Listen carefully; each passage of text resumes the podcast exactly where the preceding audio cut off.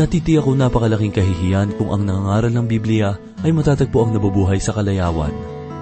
Ito ang tagpo na aking ikinalulungkot sa ating bayan ngayon sapagkat napakaraming mga nagaganap na relihiyoso ngunit ang totoo ay walang relasyon sa Diyos.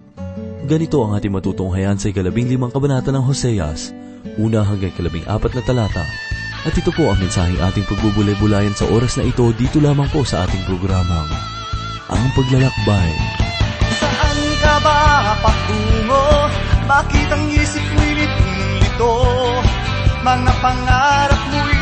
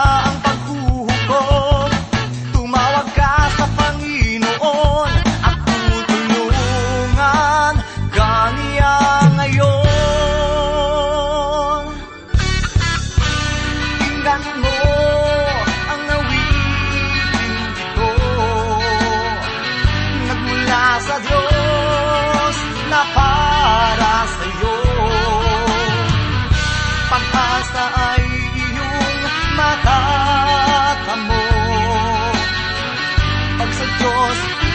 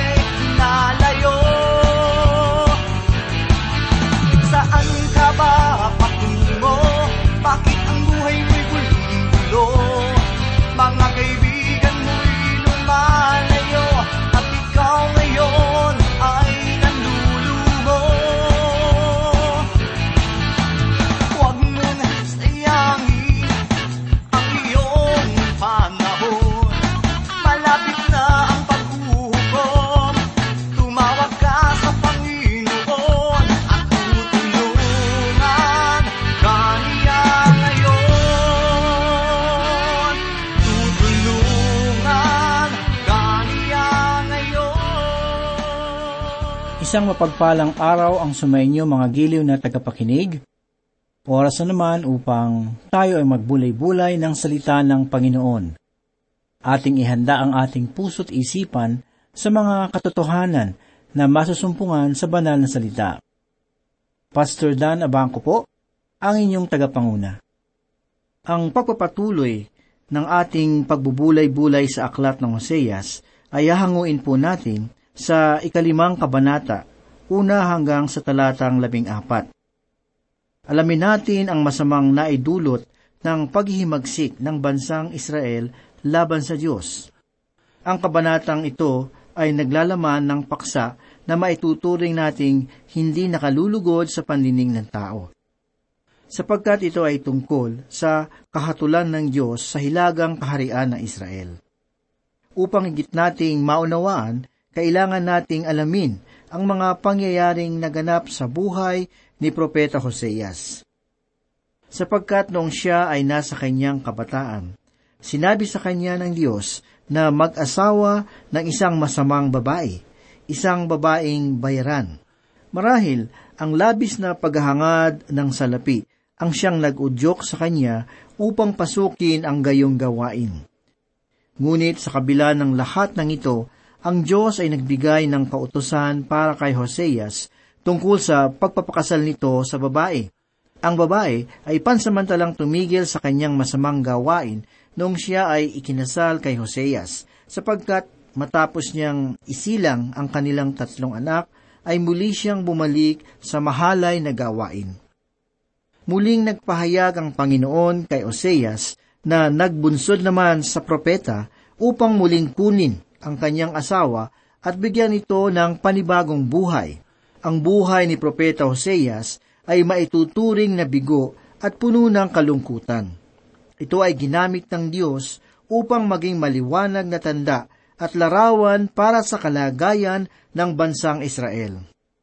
Ibig sabihin, ang kalagayan ng Israel ay maihahambing sa babaeng bayaran, samantalang ang pag-ibig ng Panginoon ay tulad ng kay Hoseas. Ipinadama ng Diyos sa kanila na sila ay mahalaga, subalit nakalulungkot isipin na hindi nila ito pinahahalagahan. Basahin po natin ang unang talata ng ikalimang kabanata ng aklat ni Propeta Oseas. Sinasabi po dito, Pakinggan ninyo ito, o mga hari, makinig kayo o sambahayan ng hari, sapagkat sa inyo nauukol ang kahatulan, sapagkat kayo'y naging isang silo sa mispa at isang lambat na inilalatag sa tabor. Ang lugar ng mispa ay matatagpuan sa timog na bahagi ng kaharian ng Israel. Ang tabor naman ay isang bundok na makikita sa hilagang bahagi ng kaharian. Sa mga lugar na ito, sumasamba ang mga Israelita sa mga Diyos-Diyosan. Ang mga saserdote at mga hari na naluklok sa kapangyarihan ay naghimagsik rin sa Panginoon, sapagkat ang mga saserdote na dapat ay naging mabuting halimbawa, ngunit sila pa ang nangunguna na gumawa ng kasamaan. Ito ay maihahalintulad sa kalagayan ng kasalukuyang panahon, sapagkat ang espiritual at moral na kalagayan ay hindi na kalugod-lugod ang relihiyong kristyano ay wala ng malalim na pagsusuri ng banal na kasulatan, sapagkat marami sa ating mga tagapagturo ang nakatuon lamang sa pagpaparami ng kanilang bilang kaysa sa buhay na kabanalan. Basahin po natin ang ikalawang talata. Ang mga naghihimagsik ay napunta sa malalim na kapahamakan, ngunit parurusahan ko silang lahat. Pinarusahan ng Panginoon ang bayang Israel dahilan sa kanilang kataksilan. Ang mga mamamayan ay gumawa ng kaguluhan at kahalayan. Kung babalikan natin ang kasaysayan ng mga anak ni Noe, matutunghayan natin na ang mga anak ni Ham ang nanguna sa paglago ng paganong kultura sa Ehipto, sa Babylonia at maging sa Assyria. Ngunit ang mga anak ni Japet na itinuturing ng mga puti ang siyang gumawa ng matinding kasamaan sa lahat. Bagamat nalalaman nila ang kautusan ng Panginoon, ngunit hindi nila sinunod ang mga ito. Kaya sinabi ng Panginoon sa ikatlo at ikaapat na talata ang ganito, Kilala ko ang Ephraim, at ang Israel ay hindi lingid sa akin, sapagkat ngayon, o Ephraim, ikaw ay naging bayarang babae. Ang Israel ay dinungisan ang sarili. Hindi sila pinahihintulutan ng kanilang mga gawa na manumbalik sa kanilang Diyos, sapagkat ang espiritu ng pagiging bayarang babae ay nasa loob nila, at hindi nila nakikilala ang Panginoon. Ipinaliwanag natin sa nakaraang pag-aaral na ang Ephraim ay ang pangalan ibinigay ng Panginoon sa sampung lipi ni Israel. Ang Ephraim ay pangalan ng isang lipi ni Jacob. Subalit, ginamit ito ng Diyos upang ilarawan ang kalagayan ng hilagang kaharian bilang sentro ng pagsamba ng mga Diyos-Diyosan. Sa lugar na ito, naganap ang unang kalapastanganan sa Panginoon noong ipinatayo ni Jeroboam ang gintong guya sa Bethel at pagkatapos ay sa Samaria. Ang sabi ng Diyos tungkol sa Ephraim, kilala ko ang Ephraim, at ang Israel ay hindi lingid sa akin, sapagkat ngayon, o Ephraim, ikaw ay naging bayarang babae, ang Israel ay dinungisan ang sarili ang kasamaan ng Iprim ay kumalat sa mga karatig na lugar ng hilagang kaharian. Ang Huda ay nahikaya din nilang gumawa ng kalapastanganan. Bagamat nalalaman nila ang salita ng Diyos, hindi nila sinunod ang mga kautusan. Lumihi sila sa landas ng kabanalan. Bunga nito, kasamaan at kalayawan ang lumaganap sa buong lupain at sumira sa kanilang mga kabuhayan. Pakinggan natin ang sinabi ng ikalimang talata tungkol sa nakahahawang kasamaan na ginawa ng Ephraim sa bansang Huda. Ang kapalaluan ng Israel ay nagpapatotoo laban sa kanya, kaya't ang Israel at Ephraim ay natitisod sa kanilang pagkakasala. Ang Huda ay natitisod din kasama nila. Ipinahayag ng Diyos sa talatang ito na ang hilagang kaharian ng Israel ay sasakupin ng kanyang kaaway. Ang bansang Huda ay malalagay din sa pagkaalipin. Subalit ito ay magaganap lamang matapos na bumagsak ang hilagang kaharian. Kung ating pag-aaralan ng kasaysayan, mauunawaan natin na ang pahayag na ito ay nagkaroon ng katuparan noong ang Israel ay nabihag ng Assyria samantala ang Huda ay inalipi ng Babylonia. Mula sa pagkakasakop na iyon, ay wala na tayong matatagpuan na pagbalik sa kanilang lupain sang ayon sa pahayag ng banal na kasulatan. Ang aklat ni Hosea ay nagbibigay sa atin ng maraming maliliwanag na pahayag na sa oras na ibalik ng Panginoon ang kanyang bayan sa kanilang lupain, ito ay malalaman ng buong daigdig at ang kapayapaan ay magahari sa Israel. Ang sabi pa sa ikaanim na talata ay ganito, Sila'y hahayong kasama ng kanilang kawan at ang kanilang bakahan upang hanapin ang Panginoon, ngunit hindi nila siya matatagpuan, sila'y lumayo sa kanila. Ang bansang Israel ay nasadlak sa madilim na landas ng pagkakasala. Itinakwil nila ang Diyos sa kanilang buhay at bumaling sa mga Diyos-Diyosan na mga pagano. Ngunit ang kanilang paghihimagsik ay nagwawakas sa panahong naunawaan nila na kailangan pa nila ang Diyos sa kanilang buhay. Ang kalagayang ito ay maiahambing natin sa kalagayan na dinaranas ng maraming tao. Lumalapit lamang sila sa Diyos sa panahong wala na silang maaasahan at ang kanilang buhay ay nasa panganib na ng kapahamakan. Nakalulungkot isipin na ang ating pananampalataya sa Panginoon ay nanunumbalik lamang sa panahong wala na tayong magagawa. Siya ang huli sa buhay kung ang ating mga pamamaraan ay hindi na nagiging matagumpay. Ang pagpapahalaga natin sa Diyos ay mababaw. Siya ang huli nating nilalapitan sa panahon ng kagipitan. Ang mga kaganapang ito ay maihahambing sa buhay ng mga Israelita. Basahin po natin ang ikapitong talata. Sila'y naging taksil sa Panginoon sapagkat sila ay nagsilang ng mga anak sa labas. Lalamunin nga sila ng bagong buwan kasama ng kanilang mga parang.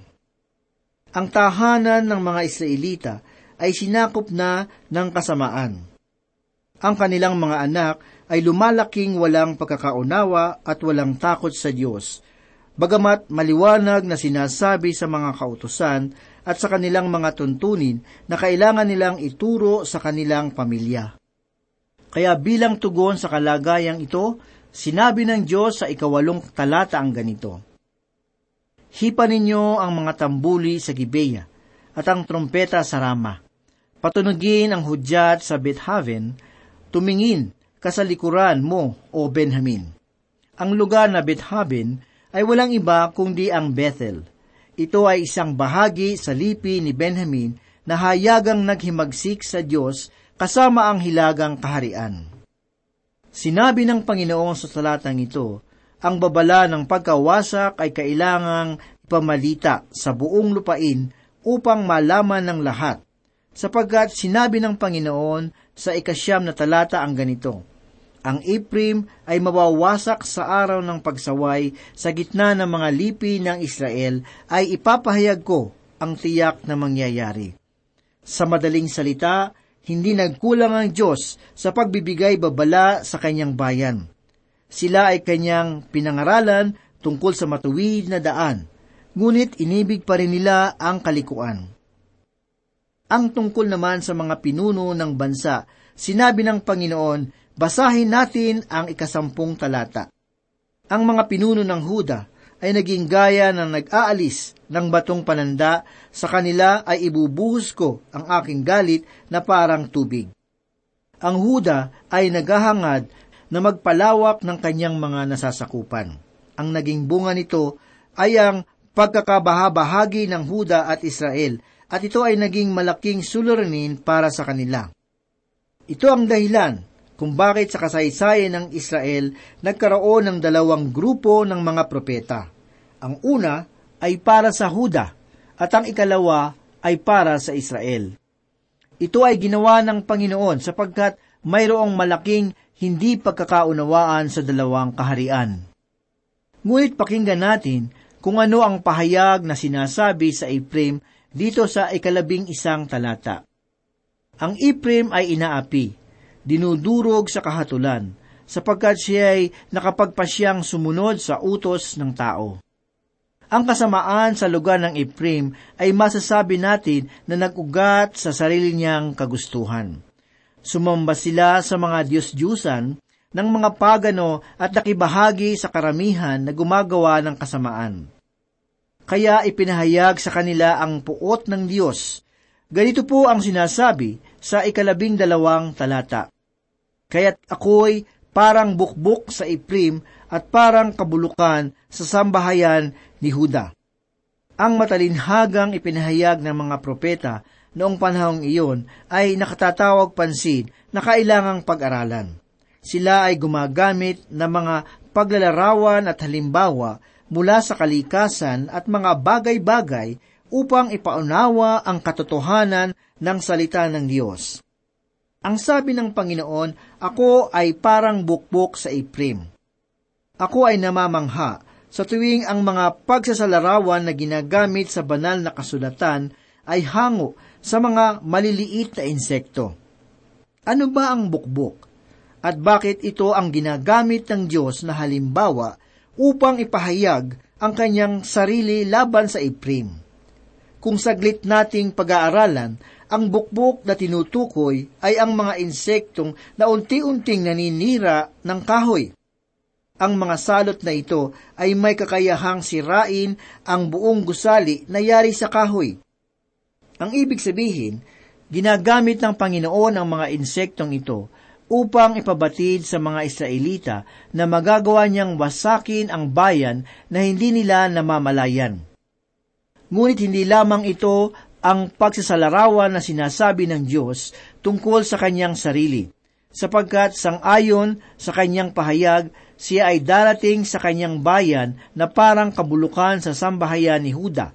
Sa madaling salita, wawasakin ng Panginoon ang saligan na kinalalagyan ng kanyang bayan.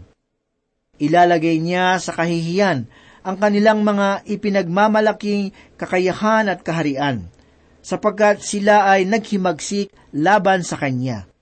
Ang sabi sa ikalabing tatlong talata ay ganito, Nang makita ni Ephraim ang kanyang sakit at ni Huda ang kanyang sugat, ay nagtungo si Ephraim sa Assyria at nagsugo sa Haring Hareb. Ngunit hindi niya kayo mapapagaling, ni malulunasan man ang inyong sugat. Ang sakit na tinutukoy ng Diyos sa talatang ito ay nangangahulugan na ang bansang Israel ay sasakupin ng Assyria. Inaasahan nila na tutugunan ng bansang Assyria ang kanilang paghihirap, subalit sila ay nabigo, sapagkat ang mga ito ay walang kakayahan. Basahin po natin ang sinasabi ng Panginoon sa ikalabing apat na talata. Sapagkat ako'y magiging parang leon sa Ephraim at parang isang batang leon sa sambahayan ni Huda. Ako mismo ang pipilas at aalis, ako'y tatangay at walang magliligtas. Lika sa mga leon ang karahasan at katapangan. Ito marahil ang dahilan kung bakit ito ang tinaguriang hari ng kagupatan. Ang pangangalaga sa kanilang mga anak ay kahanga-hanga, sapagkat gagawin nila ang lahat maipagtanggol lamang ang kanilang mga supling. Ito ang larawan na nais ipakita ng Panginoon laban sa bansang Israel. Nais niyang ipabatid sa kanila na hindi sila makatataka sa kanyang hatol. Sapagkat igagawad niya ang hatol na nararapat sa kanilang kalapastangadan. Sila ay kanyang ipalulupig sa kanilang mga kaaway sapagkat lumayo sila sa kanyang kaluwalhatian at nagpakasama sa kanilang mga pamumuhay. Ang kasamaan ay laging may kaakibat na kapahamakan. Marahil ang kasalukuyang kalagayan ay naranasan natin ang kasaganaan at karangyaan. Subalit, dapat nating maunawaan na mayroong wakas ang lahat, na magbibigay ng katarungan laban sa kanyang mga ginawa. Ang kasamaan ay likas sa tao, bunga ng kasalanan na sinabi ni Apostol Pablo sa Roma 3.23. Marahil ay mahalagang malaman natin na ang makasalanan nating kalagayan ay hindi dahil sa mga kasamaan na ating nagagawa, kundi dahil sa likas ng ating tinataglay tayo ay nakagagawa ng masama, sapagkat ang espiritual nating kalagayan sa harapan ng Diyos ay makasalanan. Dahil rito, tayong lahat ay nangangailangan ng tagapagligtas. At tanging ang Panginoong Heso Kristo lamang ang daan na maghahatid sa atin tungo sa buhay na walang hanggan sa piling ng Panginoon. Hindi kalooban ng Panginoon na ikaw ay mapahamak Nais niyang kamtin mo ang walang bayad na kaligtasan at talikuran mo na ang mga sumisira ng iyong buhay. Ang Panginoong Heso Kristo ay namatay dahil sa ating mga kasalanan. Ang krus ay kapahayagan ng kanyang pag-ibig. Manalig ka sa Kanya at tanggapin mo siya na iyong Panginoon at tagapagligtas. Kaibigan, maging babala nawa ang pangyayaring naganap sa bansang Israel para sa iyo. Ito ang sandali na dapat mong isaalang-alang sapagkat ito ang oras ng kaligtasan. Tanggapin mo ang katotohanan ng Diyos, manampalataya ka lamang sa Kanya at ikaw ay maliligtas. Manalangin po tayo.